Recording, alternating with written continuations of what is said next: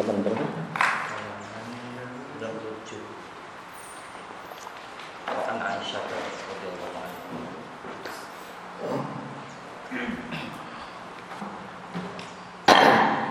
Alhamdulillah wassalatu wassalamu ala Rasulillah wa ala alihi wa sahbihi wa man tabi'ahum bi ihsan ila yaumil ba'd.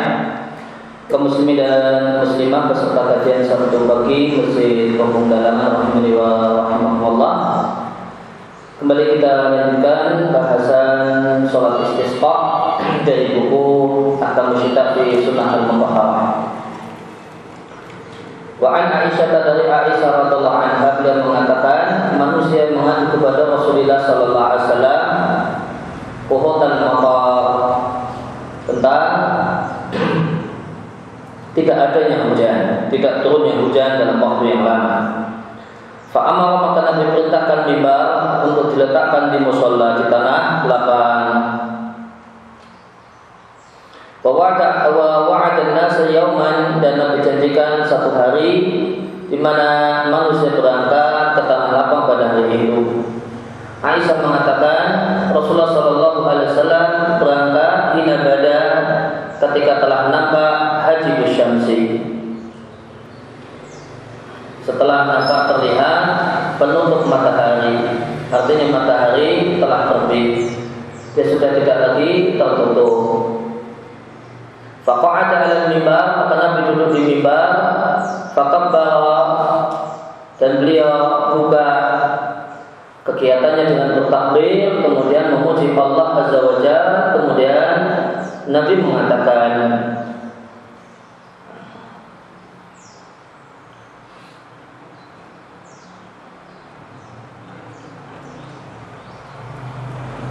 Innakum syakautum sesungguhnya kalian mengadukan jadba diarikum kekeringan negeri kalian.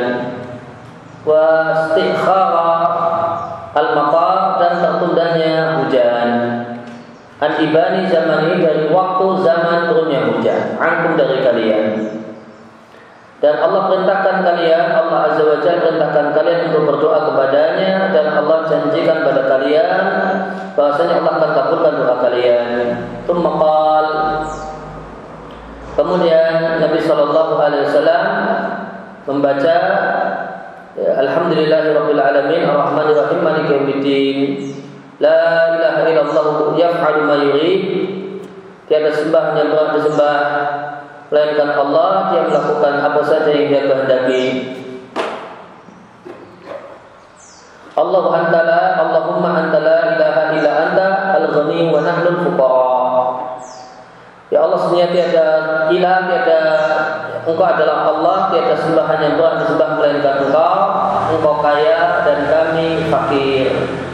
Anzil alaina al-ghaitha turunkanlah hujan pada kami Waj'al ma anzalta lana quwwatan wa balaghan ilahin dan jadikanlah apa yang kau turunkan kepada kami sebagai kekuatan dan bekal ya, sampai waktunya.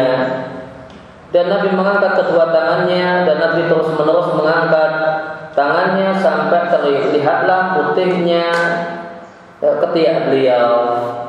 Hal ini, ini terlihat karena Nabi memakai rida dan Nabi tidak pakai jubah. Eh, kalau orang pakai jubah tentu tidak akan terlihat. Namun karena dia cuma pakai rida, angkat tangan demikian maka tentu eh, terlihat ketiak beliau. Thumma hawala ila nasi eh, kemudian hawala ila nasi dhahrahu Nabi berpaling dan Nabi berikan punggungnya kepada manusia. Artinya Nabi menghadap ke arah kiblat. Tadi doanya sambil menghadap makmum ya. Doanya tadi menghadap makmum, kemudian balik kanan menghadap kiblat, punggungnya ke arah jamaah. Dan pada saat itu qallaba Nabi membalik atau hawala memindah ridaahu ya, rida beliau sambil beliau mengangkat kedua tangannya. Setelah itu summa akbala ala nas balik lagi menghadap ke arah jamaah wa nazala dan Nabi turun dari mimbar kemudian sholat dua rakaat. Fa Allah maka Allah pun ciptakan sahabatan mendung. Farada'at maka terdengarlah suara halilintar, bebarakot dan terdengarlah terlihatlah kilat. Ini barakot itu cahaya, ra'at itu suara. Tuma anta biidnillah kemudian turunlah hujan. Dengan izin Allah.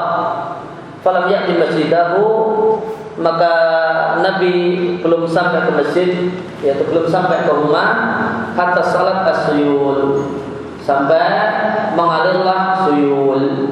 Suyul jama dari sail aliran air hujan aliran air hujan di parit kalau di tempat kita maka air, aliran air hujan mengalir dengan deras.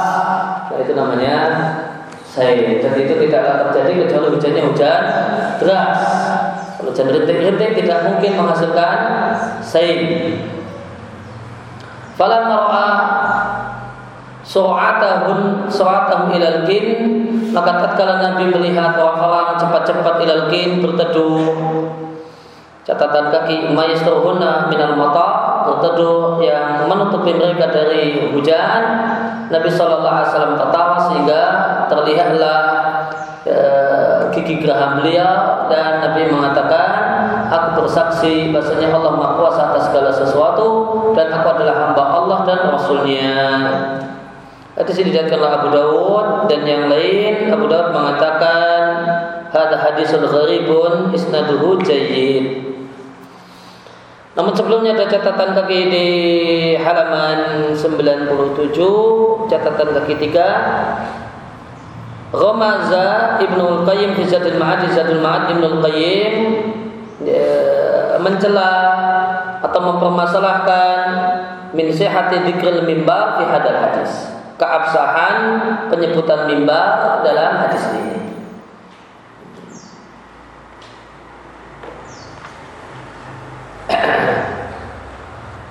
Maka menurut Qayyim yang tepat tidak ada mimbar di e, ketika itu. Tidak ada mimbar yang dibawa dari masjid untuk dibawa ke musola itu yang lebih tepat. E, riwayat penyebutan mimbar ya, menurut Ibnu Qayyim adalah riwayat yang bermasalah. Ya, maka di sini kita jumpai tata cara sholat istisqa Setelah kumpul di tanah lapang dan ada khutbah sebentar, kemudian doa. Doanya menghadap jemaah, kemudian dilanjut dengan menghadap ke arah kiblat. Dan ketika menghadap ke arah kiblat, posisi selendang diubah. Yang ujungnya di kanan diletakkan di kiri, yang ujungnya di kiri diletakkan di kanan.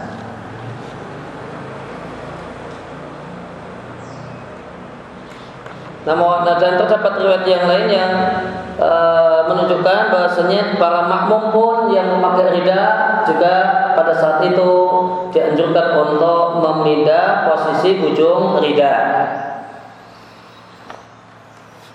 Kemudian wal khutbatu fiha wahidatun khutbah dalam salat istisqa itu sekali tidak sebagaimana khutbah Jumat yang dua kali berdasarkan e, hadis Aisyah. Dan sholat istisqa itu dua rakaat. Dan di sini dikatakan ke sholat Aid dua rakaatnya seperti sholat Aid. Berarti ada takbir zawaid. Ada takbir tambahan. Sebagai manjiatkan Imam Ahmad, Nasai dan yang lain dua rakaat seperti sholat Aid. Maka ada takbir tambahan di rakaat pertama adalah tujuh dan rakaat kedua lima.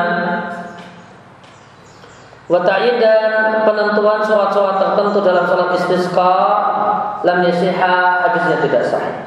Seperti yang dijelaskan oleh Al-Albani di Tamamul Minna.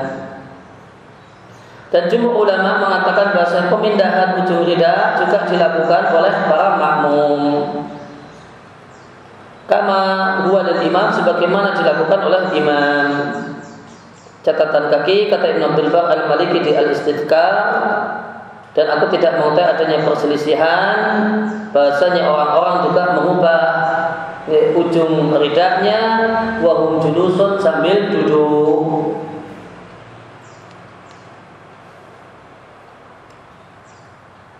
Wayakunu dan pemindahan ujung rida itu dilakukan di tengah-tengah khutbah. Tepatnya pada saat menghadap kiblat dan hendak berdoa saat menghadap kiblat.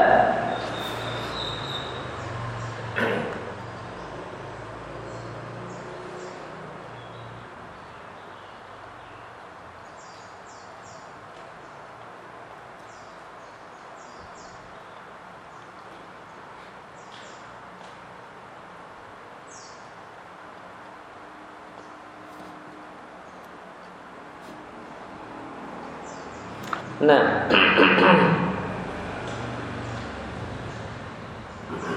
Zakara dzalika hal tersebut disebutkan oleh Ibnu Hajar Al-Asqalani Asqalani rahimallahu taala. Waqal dia mengatakan bahwa lahu dan yang jadi dalil adalah hadis riwayat Imam Ahmad dari jalur yang lain dari Abbad ya, dari pamannya Abdullah bin Zaid dan dalam hadis tersebut terdapat tambahan keterangan wahawalan nasu ma'ahu dan para sahabat memindah ujung lidah mereka bersama dengan Nabi. Akan tetapi guru kami Al Albani di Tamam Minna memfonis tambahan ini tambahan yang sah. Fal silakan bisa dilihat di Tamamul Minna.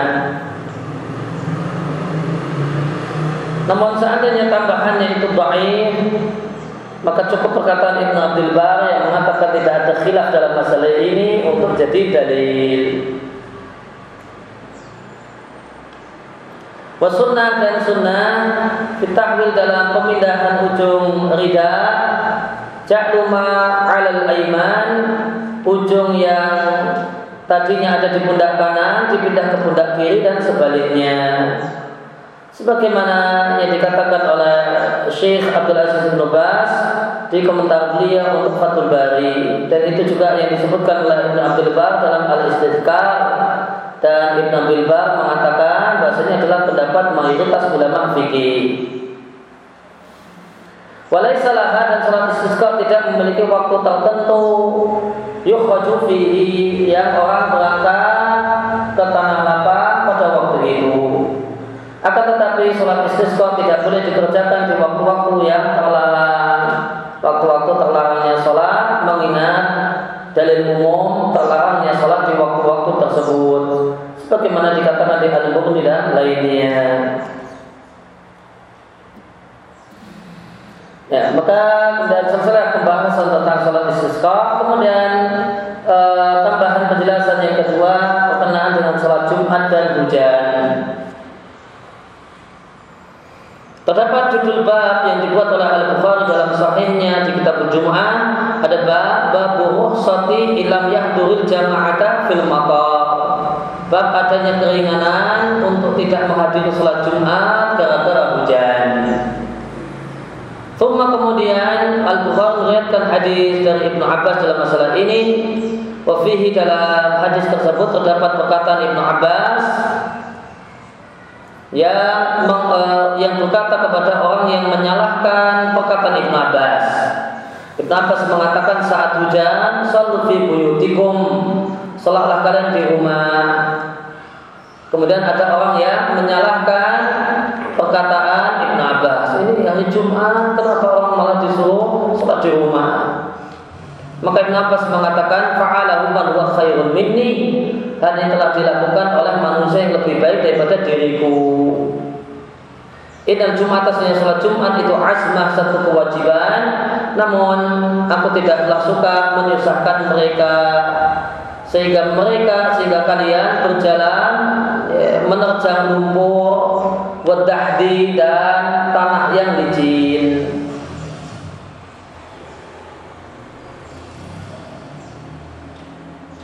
catatan kaki. Dikatakan oleh Nawawi di sarah Muslim uhari jakum di sini pakai ha muhmalah yang tidak bertitik. Dari kata-kata haraj yang maknanya masyaqqah demikian ya, kami mengharokatinya. Demikian juga yang dinukil oleh Al-Qadiyah an riwayatin dari riwayat-riwayat mereka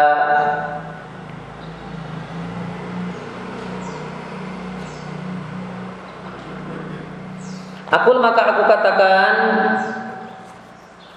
Wa mimbabi dan sejenis dengan itu adalah hadis, Ibnu Abbas berkenaan dengan menjamak dua sholat. Di sana Ibnu Abbas mengatakan Nabi ingin untuk tidak menyusahkan umatnya. Lidah oleh karena itu Qurtubi dalam Al-Mufhim berarti Qurtubi Abu Abbas Al-Muhaddith dalam kitabnya Al-Mufhim Sarah Sahih Muslim ucapan Ibnu Abbas Nabi ingin untuk tidak menyusahkan umatnya. Ruya bilia ya, diriatkan dengan ya yuhrij itu ya. Ini min asfal titiknya dua di bawah. Wabidhammiha dan dengan yaknya di dhammah. Yuhrij yuhrij. Sedangkan ummatahu dibaca mansub sebagai maf'ul ayuhrij ummatahu menyusahkan umatnya Wabifatit ta ini namun versi yang lain mengatakan yuhrid itu bukan yuhrid namun pakai ta titiknya dua di atas kemudian di doma. Kemudian tentu umatnya itu dibaca marfu sebagai fa'il. Maka ada versi yang lain mengatakan satu versi mengatakan arada alla yuhrija ummatahu. Versi yang kedua arada alla tuhroja ummatuhu. Disusahkan siapa? Ummatuhu umat beliau.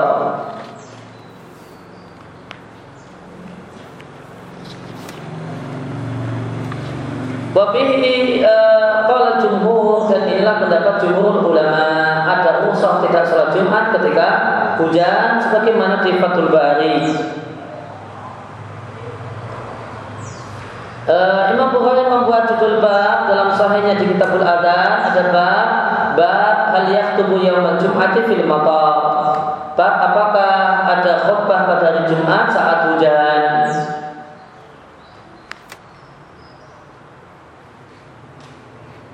Kemudian dia bawakan hadis yang dia riwayatkan ya, sama dengan di bawah tabwib judul bab al-mutaqaddim yang lewat hadisnya sama persis. Itu hadis Ibnu Abbas. Bahwa pada Imam Bukhari membuat judul bab di sahihnya di kitab istisqa bab istisqa saat khutbah Jumat yang doanya tanpa menghadap kiblat. Semua kemudian Imam Bukhari meriwayatkan dengan sanadnya hadis Anas ada seorang masuk masjid pada hari Jumat bin babin ya, yang dia masuknya lewat pintu karena yang pintu ini lurus dengan pintu dari qada. Ya, dari qada mungkin pengadilan. Al qada pengadilan. Nanti lurus dengan rumah yang rumah ketika itu nantinya jadi pengadilan, jadi darul qada. Dan Rasulullah Shallallahu Alaihi Wasallam berdiri menyampaikan khutbah maka orang yang masuk tadi menghadap ke arah Rasulullah Sallallahu Alaihi Wasallam sambil berdiri dan mengatakan, Ya Rasulullah, ya Rasulullah, halakatil amwal, harta pada binasa. Harta yang dimaksudkan adalah ternak. Ya, mal dalam masa silam di masa Nabi, di masa jahiliyah sering artinya maknanya adalah binatang ternak. Karena itulah ya, sumber termasuk dan tolak ukur penilaian kekayaan. Bang kotak subul kan kenapa pada mati ternak-ternak karena tidak ada rumput kekeringan pada mati. Bang kotak subul dan terputuslah jalan. Artinya orang tidak safar karena unta-unta tidak kuat ditunggangi. Ya, nggak makan tentu nggak bisa ditunggangi. Kalau nggak bisa ditunggangi ya nggak bisa pergi ke mana-mana. Maka berdoalah kepada Allah yuhithuna agar Allah memberikan ghaib hujan kepada kami. Maka Rasulullah Shallallahu Alaihi Wasallam mengangkat kedua tangannya kemudian berdoa Allahumma aghizna Allahumma aghizna sampai akhir hadis. Ibnu Hajar di Fathul Bari mengomentari hadis ini dengan mengatakan fihi isi hadis ini ya, dibolehkannya memasukkan doa istisqa dalam khutbah Jumat, kemudian doa istisqa dikerjakan di atas mimbar dan saat itu tidak ada tahwil pengubahan ujung rida wala istiqbal tidak pula harus menghadap kiblat dan ijtizah dan sudah mencukupi sholat Jumat sehingga tidak mencukupi tidak perlu sholat istisqa secara khusus. Wa fi hadha doa al khas bil istisqa dan dalam doa yang khusus untuk istisqa ini sahha sahih dan dibenarkan mengangkat tangan saat doa bagi imam sekaligus makmum khusus untuk manakala doanya doa istisqa saat khutbah Jumat maka khatib itu tidak e, bisa dengan telunjuk namun angkat tangan Demikian juga makmumnya, demikian juga jamaah salat Jumat. Sebagaimana judul bab yang dibuat oleh Al-Bukhari dalam sahihnya bab Raf'in nas aydiyahum ma'al imam fit istisqa.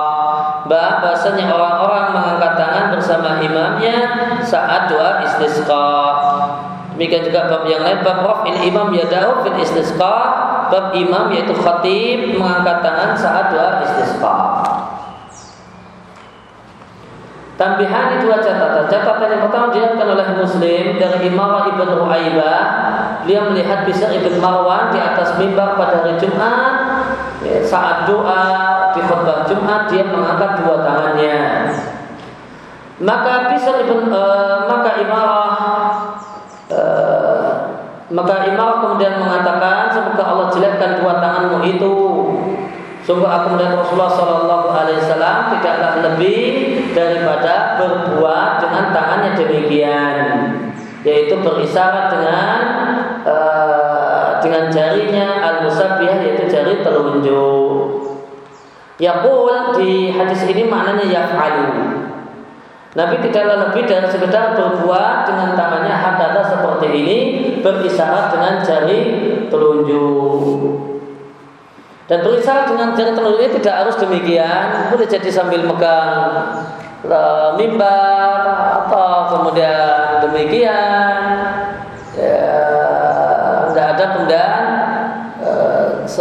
Sebatas yang saya ingat dan saya tahu tidak ada keharusan bentuknya demikian.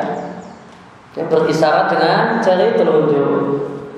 Ya, di mana letak isyaratnya tidak ada keterangan khusus sehingga longgar dan bebas. An-Nawawi di Sarah Muslim mengatakan Fihi isi hadis ini bahasa yang, sesuai dengan sunnah Allah yarfa'a al-yada tidak angkat tangan saat khutbah Pendapat Imam Malik dan Syafi'iyah serta yang lain Wahaka al-Qadi dan al-Qadi menceritakan dari sebagian ulama salaf dan sebagian Malikiyah membolehkan imam untuk angkat tangan. Alasannya karena Nabi Shallallahu mengangkat kedua tangannya saat khutbah Jumat saat istisqa. Wa ajab al awalun dan pendapat pertama yaitu Imam Malik dan Syafi'iyah memberikan jawaban bahasanya anna hada raf'a.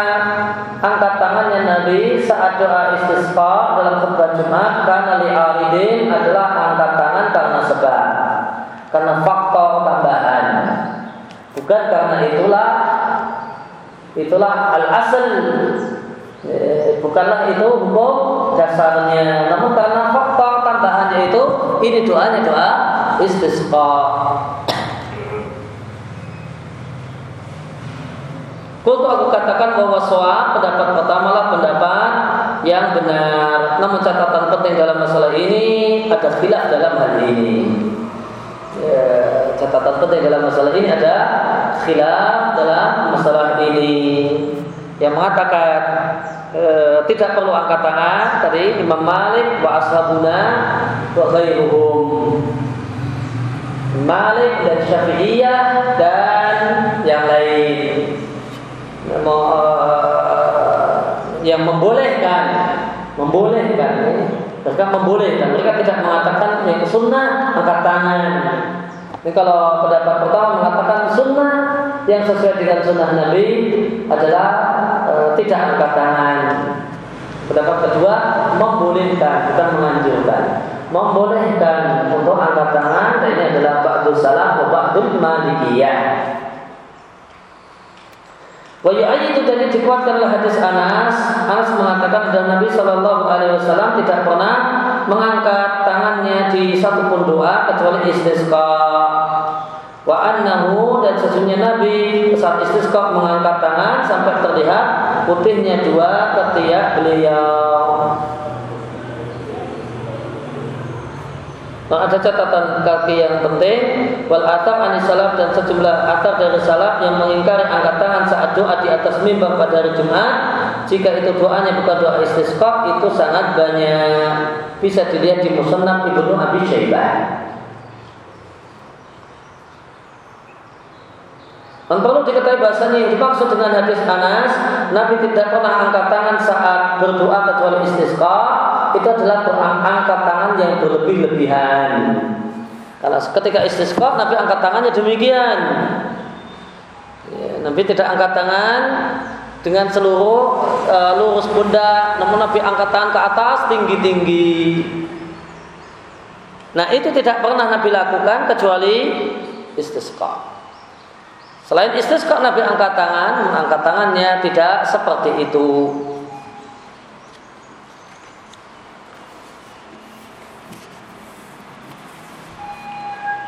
Uh, kemudian di Autor dikatakan wal hadisani al madkuran dua hadis yang telah disebutkan keduanya menunjukkan makrohnya angkat tangan di atas mimbar saat doa. Wa annahu dan angkat tangan saat doa hukumnya bid'ah. Namun di depan beliau mengatakan karoha berarti bid'ahnya adalah bid'ah makruha ya, maka kata Syaukani di Nailul Autab atau Syaukani ya, maka kata Syaukani angkat tangan saat doa eh, dalam khutbah di hari Jumat yang bukan istisqa itu bid'ah makruha. Karoha hukumnya makruh karena dia bid'ah. Fajawa maka boleh angkat tangan saat khutbah dan jika demikian khusus untuk istisqa hala pada saat tuhihi datangnya kesempatan untuk doa istisqa. Toa itu datang. Terjadi sesuatu yang sebelumnya tidak terjadi. Catatannya kedua di antara Muslim dan saya dari Anas bin Malik Nabi Shallallahu Alaihi Wasallam ketika beliau doa istisqa beliau berisyarat dengan bagian atas dua telapak tangannya ke arah langit. Nah kalau Nawawi Nawawi menukil dari sejumlah syafi'iyah dan yang lain bahasan yang sesuai dengan sunnah fikuli doain untuk setiap doa untuk menghilangkan bala semacam al-qahad, kemarau dan yang lain adalah mengangkat dua tangan dan dijadikanlah punggung dua telapak tangan ke arah atas. Sedangkan jika doa untuk meminta sesuatu dan mendapatkan sesuatu, maka bagian dalam telapak e, kaki tangan itu diarahkan ke atas. Ini perkataan sahabat Jama'atun Syafi'iyah. Ya, maka Ba'du Syafi'iyah punya kaidah punya kaidah dalam masalah doa dan di, diyakini sebagai sunnah yang sesuai dengan sunnah Nabi kata Ba'du Syafi'iyah kalau doa itu berlindung dari kejelekan maka demikian cara berdoanya. E, punggung telapak tangan ke arah atas. Namun kalau minta sesuatu bagian dalam telapak tangan yang diarahkan ke atas. Ini kaidah sebagian Syafi'iyah. Kata penulis, wahada istidlalun dhaifun min wajahain. Namun ya, pendalilan ini itu lemah dari dua alasan. Yang pertama, terdapat sejumlah sejumlah teks yang sangat banyak dari Nabi Shallallahu Alaihi Wasallam tentang doa Nabi Inda raf'il bala untuk menghilangkan bencana dan tidak ada pada satupun teks tersebut hadal kalbu membalik telapak tangan sehingga punggungnya menghadap ke arah atas. Fadalla dalika maka realita ini menunjukkan kekhususan istisqa dalam masalah angkat uh, dalam masalah punggung dihadapkan ke arah atas dunaha tanpa balak yang lain. Maka al-qalab kemudian membalikkan membalik telak, posisi telapak tangan sehingga punggungnya ke arah atas dibawa kepada selain istisqa dikiaskan dengan istisqa dan dijadikan ilahnya adalah raf'ul bala adalah khata'un bayyinun kesalahan yang nyata. Karena hadis-hadis berlindung dari kemiskinan atau yang lain uh, atau kemudian doa sakit uh, supaya menghilangkan bala sakit itu Nabi lakukan dan tidak ada di situ petunjuk uh, kalau punggung telapak tangan ke arah sehingga menunjukkan bahasanya itu khusus untuk istisqa saja dan tidak bisa dilebarkan kepada uh, bala yang lain. Balaknya cuma bala kemarau, kekeringan karena lama tidak turun hujan.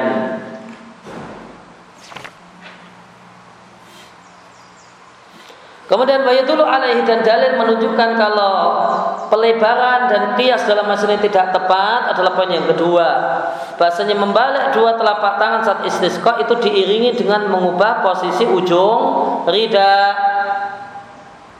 Maka mereka-mereka yaitu ulama Ba'du Syafi'iyah yang membolehkan untuk e, membalik telapak tangan secara mutlak baik itu istisqa ataupun bukan apakah mereka membolehkan tahwil ya, mengubah posisi ujung rida secara mutlak alasannya kias sama-sama raful bala. Kalau konsisten harusnya demikian. Kalau ini istisqa dan dikiaskan dengan yang lainnya dengan uh, dengan ilah raful bala maka mindah. Uh, ujung sorban juga harusnya demikian. Dan inkonsisten itu menunjukkan tidak berkualitasnya satu pendapat.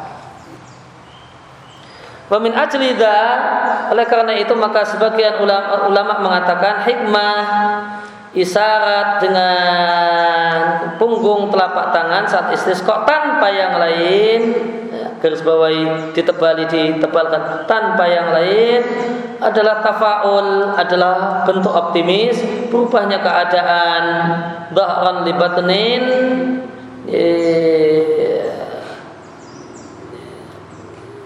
dengan dipindahnya dengan perpindahan punggung dan bagian dalam telapak tangan. Kamakila sebagaimana hikmah yang sama dikatakan berkenaan dengan masalah pemindahan ujung e, rida. Dua-duanya hikmahnya adalah tafaul, bentuk optimis dan harapan terjadinya perubahan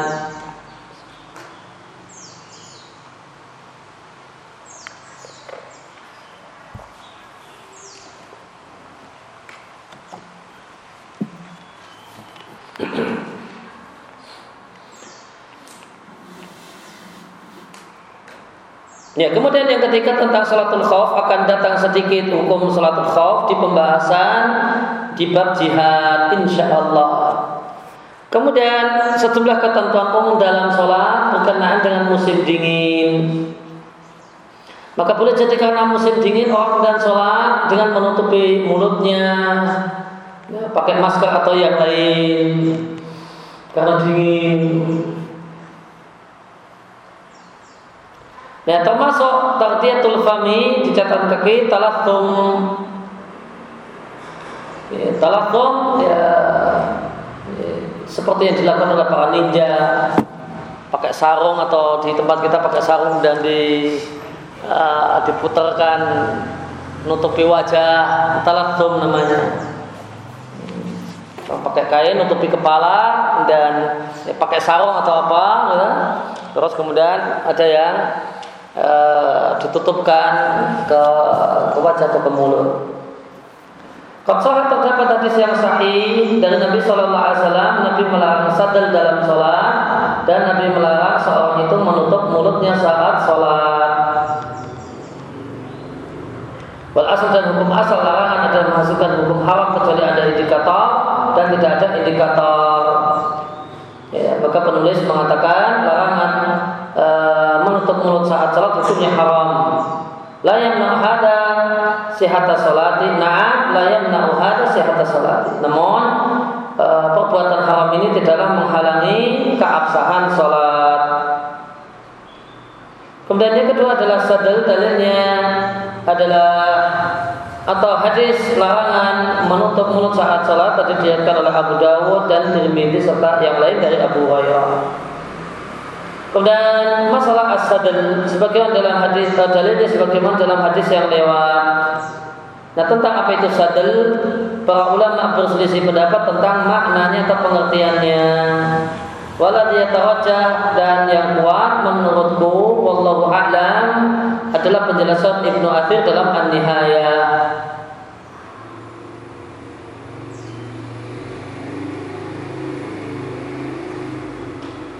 Ya, sadar adalah ayat tahir orang ber, berkemul dengan kainnya dan dia masukkan tangannya di bagian dalam.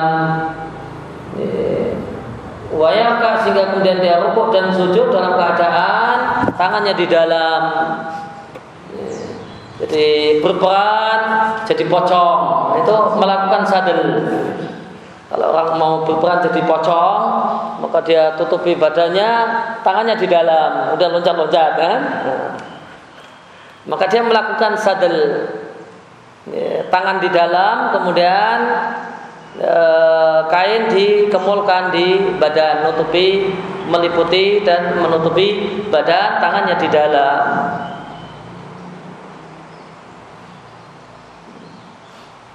Maka itu sadel, salah satu makna sadel. Dan sadel dalam sholat itu satu hal yang terlarang. Di antara sebab terlarangnya ya tentu ketika sujud dia tidak melaksanakan kewajiban dalam sujud untuk bersujud dengan tujuh tulang. Karena tangannya nggak bisa, dia cuma sujud dengan kepalanya. Dia cuma bersujud dengan kepalanya karena tangannya dimasukkan ke dalam. Dan satu yang dimasukkan di bab ini karena boleh jadi orang melakukan satu karena kedinginan, karena musim dingin.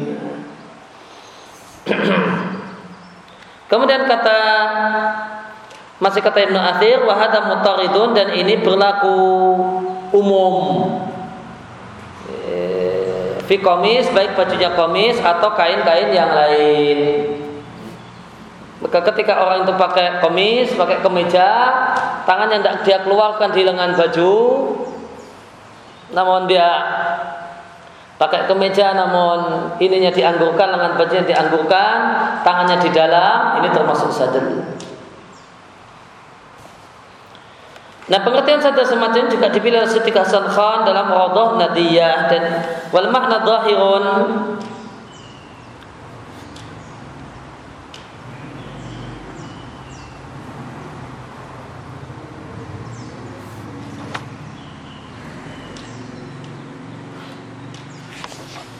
Wal makna dan maknanya zahirun jelas wa watul malabis. Ya, dan dan dalam sadel ini meletakkan pakaian kal mi'taf wan nahwihi alal katifain ya, mi'taf dilewati dulu. Alal katifain pada dua pundak tanpa memasukkan tangan pada lengan baju akan tapi dilihatkan oleh Muslim dalam sahihnya dari Wa'il bin Hujar anhu, dia melihat Nabi Shallallahu alaihi wasallam hina dakhala fi salati saat masuk dalam salat kabbara bertakbir. Ya, takbir itu takbiratul ihram. Thumma iltahafa bi thawbihi. Kemudian Nabi berkemul dengan kainnya. Beliau berkemul dengan kainnya.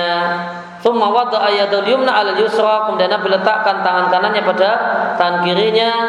Falamma tatkala arada Nabi ingin rukuk, beliau keluarkan tangannya dari kainnya. Thumma rafa'ahuma, kemudian beliau angkat kedua tangannya. Ya, malah terdapat riwayat yang menunjukkan Nabi pernah sadil dalam sholat. Ya, nampaknya Nabi pakai rida, Nabi pakai rida, kemudian Nabi bertakbir Allahu Akbar, ya, kemudian setelah takbiratul ihram Nabi kemudian uh, sadel mengumul uh, ini di boleh jadi ujung ini ditaruh di sini namun tangannya sudah di, di sedemikian rupa sehingga uh, tangan disembunyikan di dalam. Namun ketika mau rukuk tangannya dikeluarkan. Maka ini Nabi melakukan sadel Wal jamu dan kompromi di antara dua makna ini yang terdapat dalam dua hadis di atas komprominya adalah kompromi yang yang dobit bagus dengan apa yang dikatakan oleh Abu Ubaid uh, Al Qasim ibn Salam dalam Gharibul Hadis.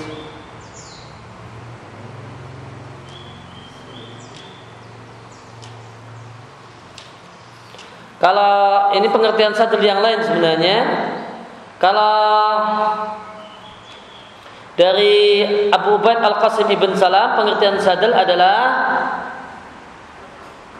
Isbalu rajuli taubahu. Dia julurkan Seorang itu menjulurkan kainnya Min ghairi ayadumma janibaihi Baina yadaihi. Tanpa dia gabungkan dua sisinya di hadapannya. Fa'in mahu jika dia gabungkan jika dia gabungkan falaisa bisadal maka itu bukan sadal. Fayumal sehingga dimaknailah hadis larangan ala lam yadumma thawbahu untuk orang yang tidak menggabungkan kainnya. Wayuhmal sedangkan hadis iltihab Nabi berkemul uh, dimaknai mandoma thawbahu uh, untuk orang yang menggabungkan dua kainnya. Lebih khasa terutama anal multahib wal mutawasyih wa huwa al mukhallif baina tarfaihi ala atikaihi wa huwa al istimalu ala min mangkibaihi.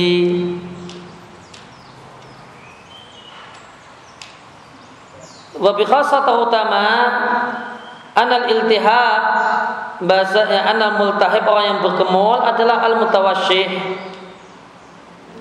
Wawal mukhalif dan dia adalah orang yang uh, mukhalif baina tarafaihi ala atikahi membuat bersilang dua ujung kainnya pada dua pundaknya. Satu di pundak kanan ujung yang lain ada di pundak kiri. Wahwa dan semacamnya adalah istimal adalah berkemul menutupi dua pundak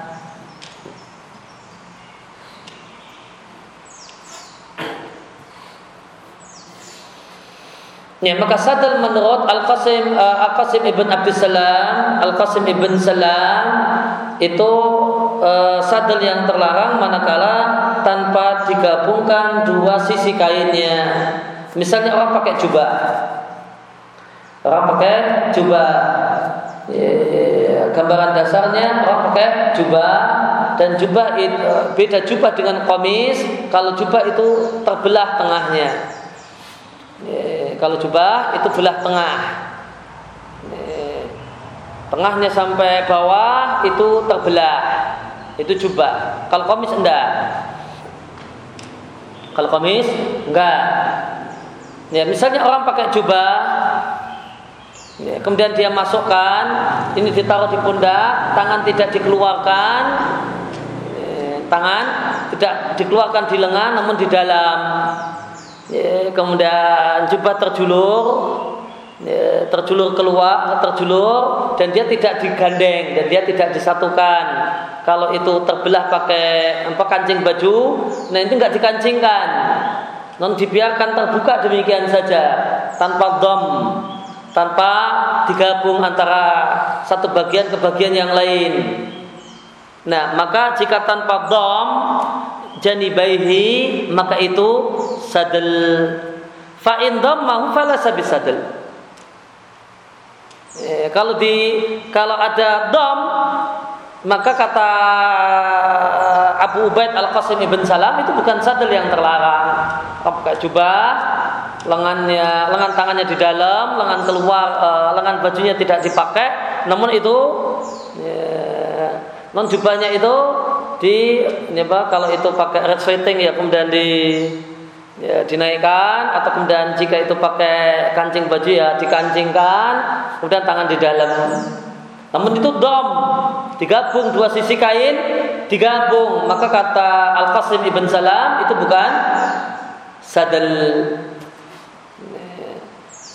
Nah kalau kemudian itu yang dipakai adalah rida, rida, maka uh, boleh uh, sadel dalam rida orang kemudian tangannya di dalam, kemudian ini ujung kainnya ditaruh di pundak dan dijulurkan tanpa dipindah, tanpa ditaruh di pundak kanan dan pundak kiri. Maka itu sadel. Maka itu sadel tangannya di dalam, kemudian uh, ini di luar, kemudian cuma dijulurkan, dijulurkan ke bawah.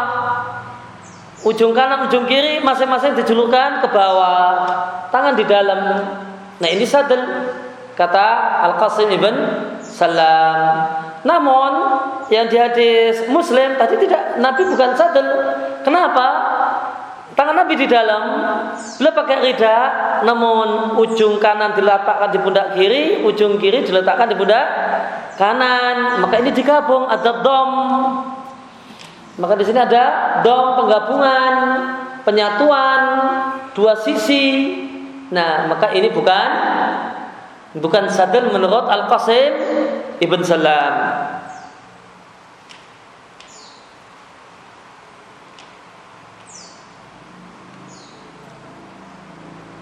Terlebih lagi tadi dalam riwayat Muslim uh, di sana disebutkan iltihaf nabi iltihaf. Apa sih iltihaf?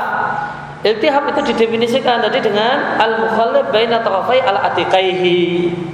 Iltihaf berkemul dengan kain itu adalah ya, dia kemudian membuat bersilang di antara dua ujungnya pada dua pundaknya. Nah ini disebut juga dengan istimal. Ya, nama lainnya istimal iltihaf, istimal itu semakna.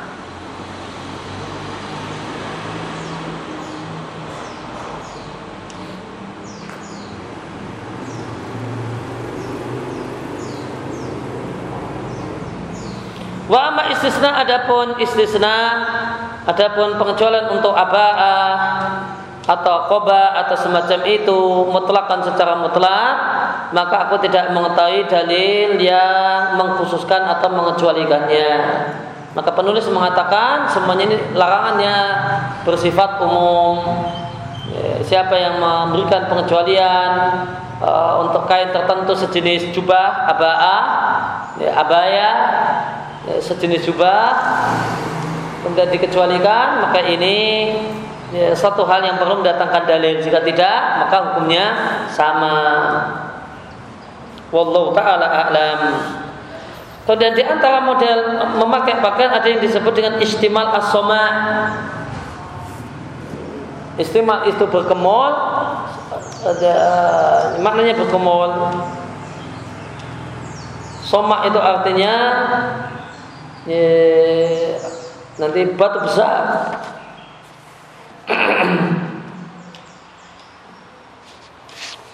Ya, diriatkan oleh Bukhari dari Abu Sa'id Al-Khudri, Abu Sa'id mengatakan Rasulullah sallallahu alaihi wasallam melarang istimalus soma.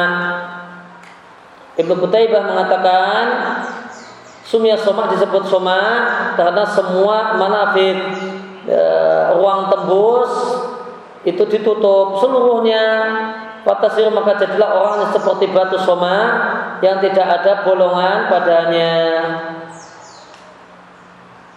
Kultu artinya Kultu penulis mengatakan Ai artinya Laisa fi akmam tidak ada badannya Lengan baju Tidak pula ada uang tembus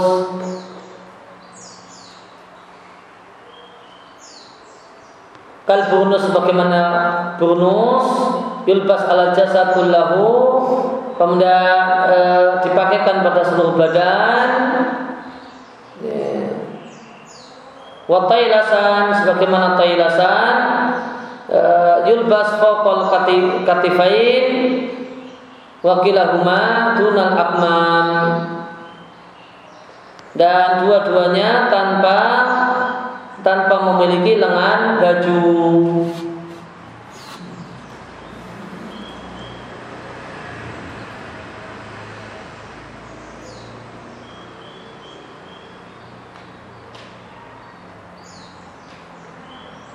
ya toilasan toilasan itu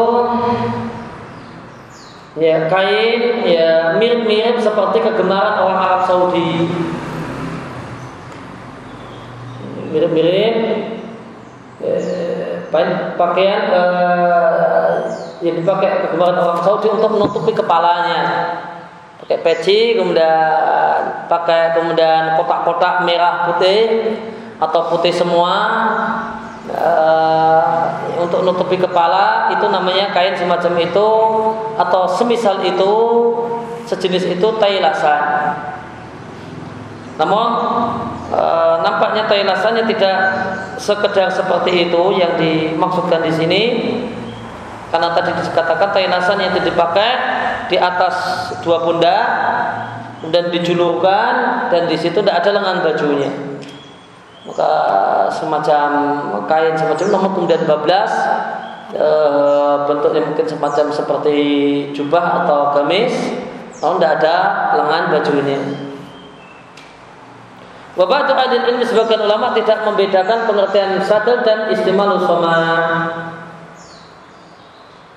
Walau arad dzalika namun menurut saya itu tidak benar wallahu taala a'lam.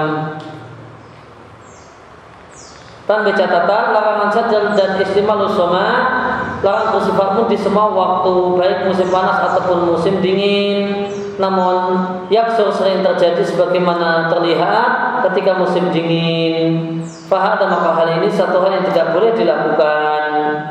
Akan tapi dilihatkan oleh Abu Dawud dan Sunan yang dengan sanad yang sahih dari Wa'il bin Hujr dalam ketika menceritakan tata cara salat Nabi Shallallahu Alaihi Wasallam Wa fi akhir di, di hadis disebutkan kemudian aku datang setelah itu di zaman yang di satu waktu di waktu tersebut dingin sekali. Maka aku melihat para sahabat alaihim julutia. Uh, saya lihat manusia itu para sahabat alaih pada mereka julutia mereka julurkan kain-kainnya tuharak aidihim tahta dan bergeraklah tangan-tangan mereka di balik kain Ya, maka nampaknya ini sahabat mereka melakukan sadel atau istimalus soma. Kata dikatakan tangannya itu bergerak-gerak di bawah kain. Berarti ya, kainnya di dalam, apa tangannya di dalam, di luar ada kain. Ya, Fahad taksison maka ini pengkecualian ketika kondisinya sangat dingin. Lidorah karena alasan darurat kata Nabi perhatikan. Ya, maka ini boleh dan ini adalah pengecualian dari larangan ya, pesadel atau istimal soma. Kemudian poin yang keempat tentang memakai kofazain kaos tangan. Maka di di hari-hari dingin sebagian orang memakai kaos tangan untuk melindungi tangan mereka dari ya, dingin yang sangat dingin. Fayuharijun Nabi Sya'niha tentang kaos tangan ini akharun. Fayuharijuhum bisya'niha akharun. Wa yanhaunahum anha. Maka sebagian orang menyusahkan orang lain dengan melarang memakai kaos tangan Wa haula dan mereka-mereka yang melarang berdalil dengan memendalili larangan mereka dengan hadis aku diperintahkan untuk bersujud pakai tujuh tulang. Fayujibuna maka mereka wajibkan harus membuka telapak tangan sebagaimana terbukanya wajah. Berkenaan dengan telapak tangan harus terbuka, maka ini salah satu dari dua pendapat Al-Imam Syafi'i sebagaimana diceritakan oleh An-Nawawi di Sarah Muslim Summa dan Nawawi mengatakan yang benar tidak wajib menutupi telapak tangan. Kultu dikatakan oleh penulis bahwa soal dan itu benar. Ya, maka ada e, perselisihan ulama tentang wajib tidaknya telapak tangan terbuka saat sujud. Dan Imam Syafi'i punya dua kaul dalam masalah ini satu mewajibkan terbuka dan satu membolehkan tertutup. Dan yang benar kata Nawawi adalah yang membolehkan tertutup. Kemudian yang kelima adalah sholat menghadap api. Taksur satu hal yang banyak madafi penghangat ruangan fil ayamil baridah di musim dingin di sejumlah masjid. Watakunu hadil madafi. Dan penghangat ruangan ini itu ahyan terkadang ada di sisi kiblatnya orang yang sholat. Dan karena ini penghangat ruangan maka tetawahat annahu api menyala-nyala di depan mereka dalam keadaan mereka sholat. Itu nampaknya penghangat ruangan yang ada di atas ya modelnya seperti apa? Ya kalau di hotel-hotel sebagian di hotel-hotel atau sebagian ini untuk menghangatkan air. Penghangat air. Nah itu apa dulu yang dihidupkan? Nanti kemudian di situ ada api di situ dari alatnya. Nanti untuk menghangatkan menghangatkan air. Nanti kemudian airnya hangat sebagian hotel hotel-hotel yang sederhana uh, itu kemudian ada seperti itu. Dan itu bisa kelihatan ada ada nyala api. Ada nyala api. Mungkin semacam itu. Nah, gambarannya ini ada penghangat ruangan, madafe, kemudian terlihat e, prosesnya pakai api dan terlihat apinya dan ini posisinya di arah kiblatnya orang yang sholat. Jadinya orang itu ya sholat di depannya api. Fala al-fi'lu jaizun am mamnu'un? Apakah perbuatan semacam ini sholat di depan api dan di depannya ada api itu boleh ataukah terlarang? Saya Abdullah bin Ibrahim Al-Qawawi di kitabnya Majmu'atul Ajwibah Al-Mufidah mengatakan meletakkan banyak penghangat ruangan atau satu penghangat ruangan di hadapan orang-orang yang sholat dan sehingga mereka istiqbalu dalika menghadap api saat sholat hukumnya makruh karena dua alasan.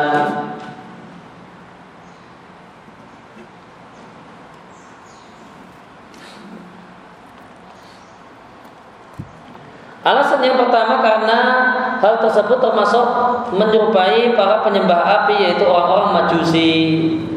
Satu hal yang telah dapat jelas bahwasanya Majusi menyembah api sebagaimana terdapat dalam hadis Salman radhiallahu anhu. Ya, ketika Salman menceritakan masa lalunya ya, Fastahatu fil majusiyah Maka aku adalah orang yang sungguh-sungguh Menjalankan ibadah Menjalankan agama majusi Hatta kuntu kotanan nar ladhi yuqiduhu Sampai aku itu menjadi penjaga api yang mereka nyalakan Dan aku tidak biarkan api itu padam sesaat pun Mak yang yang dimaksud tasbu maknanya tasbu adalah layatu fa'u. Aku tidak biarkan api itu padam. Sawaun fidzalika ma lahu laha wa ma laisa lahu laha. Baik e, ada nyala apinya atau tidak ada nyala apinya. Yang jelas tidaklah padam baik itu memiliki nyala api ataukah tidak. Pemaklum dan satu hal yang maklum bahasanya penghangat ruangan itu mindalika termasuk seperti itu dan menghadap api saat sholat teranggap menyerupai majusi. Dan Nabi Shallallahu Alaihi Wasallam mengingatkan larangan menyerupai orang kafir dalam sabdanya siapa yang menyerupai sekelompok orang maka dia bagian dari mereka diatkan Imam Ahmad dan Abu Dawud dengan sanad yang hasan. Oleh karena itu para ulama menegaskan makrohnya sholat menghadap matahari dan menghadap api saat sholat. Meskipun orang yang sholat tidak bermaksud seperti itu. Sebagaimana Nabi Shallallahu Alaihi Wasallam melarang sholat pada saat setelah selesai sholat subuh dan selesai sholat asar karena itu adalah waktu sujudnya orang-orang musyrik penyembah matahari kepada matahari. Bahwa minal maklum satu hal yang maklum bahasa tidak boleh bagi seorang muslim uh, tidaklah boleh ayakula bijawazi tanaful bima laysa lahu sabab fi hadainil ini. Tidak boleh mengatakan bolehnya salat sunnah yang tidak mem, uh, salat sunnah melakukan salat sunnah yang tidak memiliki sebab di dua waktu ini. Wa amal awqatu salasa al qasira adapun tiga waktu terlarang yang singkat maka dia adalah akadu finnahi lebih keras lagi larangannya. Ya, maka waktu terlarang sholat itu ada tiga macam dan yang tiga itu pendek, yang dua panjang. Yang panjang setelah selesai sholat subuh sampai matahari betul-betul ya, keluar. Kemudian setelah selesai asar sampai matahari tenggelam. Ya, dua-duanya ini dua waktu ini panjang. Dan ada tiga waktu terlarang dan tiga-tiganya pendek. Saat matahari proses keluar saat matahari di tengah-tengah dan saat matahari berproses tenggelam dan tiga waktu yang pendek itu disebut waktu terlarangnya sholat yang mughalladah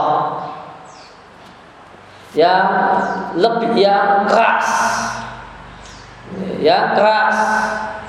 Sampai-sampai sholat jenazah itu tidak boleh di tiga waktu tersebut. Dan sholat uh, jenazah adalah uh, sholat datul asbab yang punya sebab non sholat jenazah boleh di dua waktu boleh di dua waktu yang waktunya panjang karena dia bukan waktu sholat yang waktu terlarangnya sholat yang mughalladah.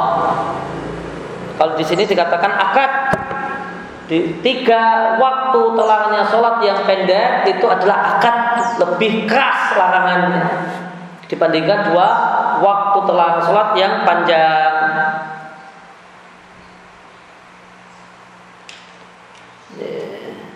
Maka sholat sunnah yang sholat sunnah mutlak yang tidak memiliki sebab tidak boleh di dua waktu yang panjang, di tiga waktu lebih-lebih lagi.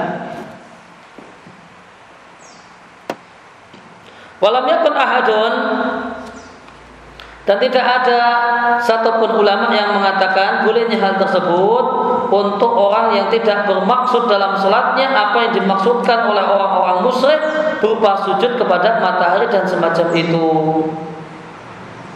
Awyakul dan tidak ada seorang pun yang mengatakan lain satu al-an ya, sekarang ini tidaklah ya, menyembah matahari satu hal yang dimaksudkan Waktu turika sudah ditinggalkan penyembahan pada matahari falanahya fi hadil awqat maka sudah tidak lagi terlarang salat sunnah mutlak di waktu-waktu ini.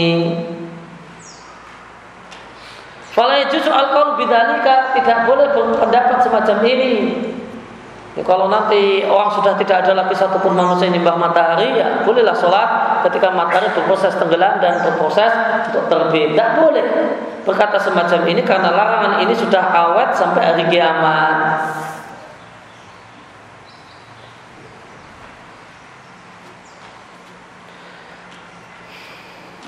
Fakat saham maka terdapat yang saya dari Umar bin Khattab radhiallahu anhu annahu Eh, beliau mengatakan fima aramlani al-an wal kasfu anil manaqib wa qad ata Allahul Islam wa nafa al-kufra wa ahlahu. Wa ma dzalika lana ta'u syai'an kunna naf'aluhu ala ahdi Rasulillah sallallahu alaihi wasallam. Maka berkenaan dengan masalah tawaf itu ada ramal eh, ada lari-lari di awal tawaf kedatangan uh, ke Mekah yang ini sering kali adalah sama dengan tawaf umrah. Demikian juga ada idbah menampakkan lengan, lengan menampakkan pundak kanan. Nah, di awal syariat ini ada sebabnya kenapa romal dan idbah. Untuk kemudian karena orang-orang pada saat Nabi Umratul Qadha, umrah tahun 7 maka orang-orang Quraisy mengatakan nanti akan datang Muhammad dan dan para pengikutnya mereka akan tawaf dan mereka adalah orang-orang yang lemes badannya karena terkena demamnya Madinah. Eh, kalau nggak percaya mari kita lihat. Maka pada saat Nabi datang, eh, maka Nabi datang untuk tawaf, maka orang-orang pada ngintip banyak orang-orang musyrik yang ngintip untuk membenarkan benar dan tidak isu yang mereka buat sendiri. Ini orang Islam ini lemesan karena bolak balik demam. Karena itu maka Nabi Shallallahu Alaihi Wasallam memerintahkan buka lengan kalian, supaya kelihatan gagah. Hmm, lengannya bukan lengan uh, lengan lemes. Nah, kok lengan apa? Pundak li, uh, lihat uh, perlihatkan pundak kalian. Nampakkan kalau itu bukan pundaknya orang yang lemes, non pundaknya orang yang kuat. Kemudian Nabi perintahkan untuk ramal. Wah, larinya kencang, semangat untuk memupus isu orang-orang Islam itu sekarang lemesan. Ya, karena tinggal di Madinah dan Madinah dulu di masa jahiliyah adalah endemik demam. Ya, barulah demam itu kemudian hilang dari kota Madinah setelah Nabi doa supaya endemik demamnya Nabi pindah ke satu tempat. Nabi berdoa, ya Allah pindahkanlah demam di, dari Madinah, pindahkanlah dan taruh di sana. Ya, nama tempat yang Nabi sebutkan. Maka sejak itu kemudian tidak ada uh, maka Madinah persis dari endemik demam. Maka karena latar belakang sejarah Madinah semacam ini, maka mereka orang-orang kafir Quraisy bikin isu uh, Nabi Muhammad dan orang-orang yang ikutinya itu badannya lemas, maka Nabi uh, mau pupus image atau isu semacam itu dengan Nabi perintahkan ketika toa pertama kali datang uh, ke Mekah dan itu adalah toa umrah uh, pundak kanan dinampakkan kemudian lari di tiga putaran pertama. Nah, maka fima awal mani maka untuk apa ramal al ansa ini wal kashfu anil manakib dan membuka pundak yaitu pundak kanan. Padahal Allah telah menguatkan Islam dan meniadakan kekafiran dan orang-orang kafir. Setelah Nabi wafat di masa Umar. Ya, untuk apa ramal ya, sebagian orang bertanya untuk apa ramal untuk apa menampakkan pundak tidak ada, tidak ada lagi orang kafir, tidak ada lagi e, kekafiran. Maka Umar mengatakan, wa ma'adalika meskipun demikian, meskipun ya, sudah tidak ada lagi orang kafir yang mau di e, dipupus dan dihilangkan anggapannya kami tidak akan tinggalkan satupun yang kami lakukan di masa Rasulullah Shallallahu Alaihi Wasallam. Maka jawaban tentang e, pertanyaan sebagian orang dalam masalah ini, Nabi mensyariatkan, Nabi tidak menasahnya sampai beliau wafat. Maka meskipun eh, sampai hajatul wada Nabi juga masih seperti itu. Maka meskipun ini sudah tidak ada lagi orang kafir, kekafiran dan sebagainya, maka tetap kita amalkan.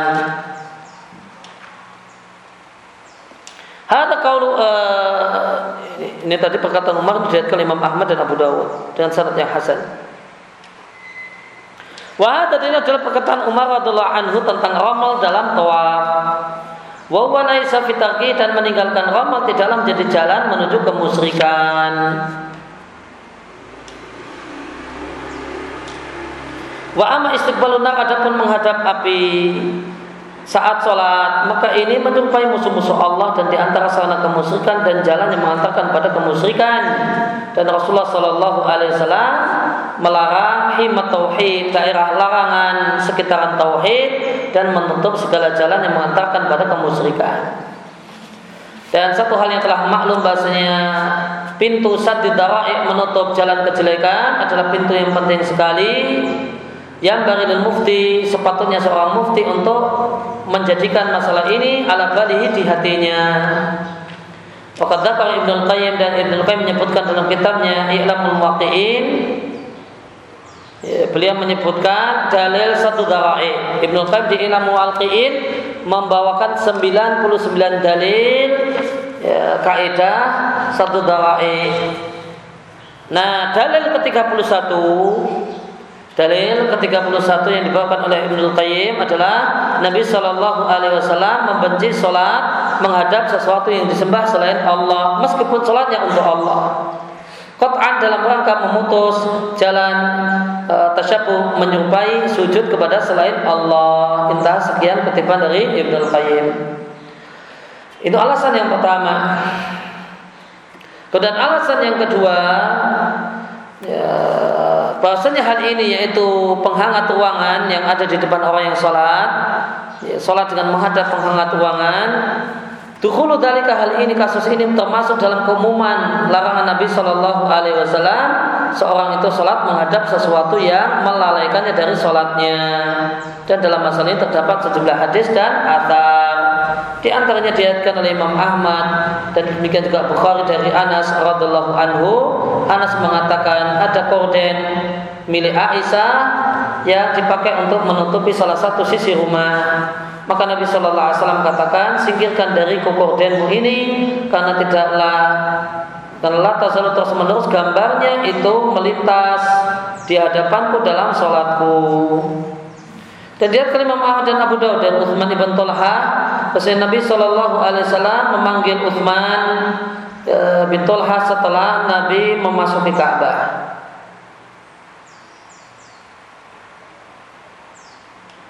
Nabi mengatakan ini kuntu wa'aitu qarnail kabsi hina dakhaltul baita fanasitu an amurka an tukhamiraha fa khamirha fa inna la yanbaghi an yakuna fi qiblatil baiti syai'un yulhil musalli. Sungguh aku melihat ada dua tanduk gambar dua tanduk kibas atau domba saat aku masuk ke dalam Ka'bah aku lupa untuk memerintahkan agar menutupinya. Maka tutupilah gambar dua tanduk tersebut. Karena tidaklah sepatutnya di kiblat di arah kiblat di kiblatil bait di kiblatnya Ka'bah terdapat sesuatu yang melalaikan orang yang sholat. Kemudian orang dalam atar terdapat dalam atar terdapat dari Mujahid Mujahid mengatakan Umar membenci seorang itu sholat dan di hadapannya ada pedang atau mushaf.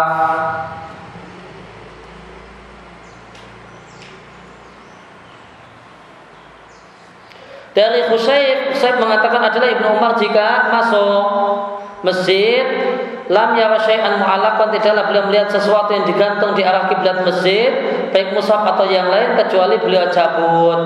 Dan jika ada di sebelah kanan dan kiri beliau biarkan. Dari Mansur dari Ibrahim, mungkin Ibrahim An-Nakhai, beliau melarang membenci ayakuna fil rahli Ya. Ayatun viral ada pada rahal pelana onta. Ketika orang itu sholat dengan fikih belatihi di arah kiblatnya itu ada rahal maka beliau benci kalau di rahal ada mushaf atau yang lain. Catatan kaki pemindalika dan termasuk hal ini ya, di arah kiblat terdapat sesuatu yang mengganggu orang yang sholat adalah diletakkannya ayat yang ditulis dengan indah. Dan demikian juga ada majalah dinding uh, majalatul haid, majalah dinding atau yang lain.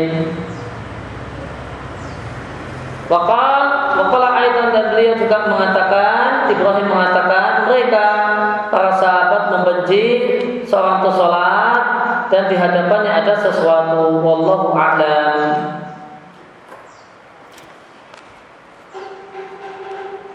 Ya demikian yang kita baca di sesi pertama kita istirahat sebentar. Wassalamualaikum warahmatullahi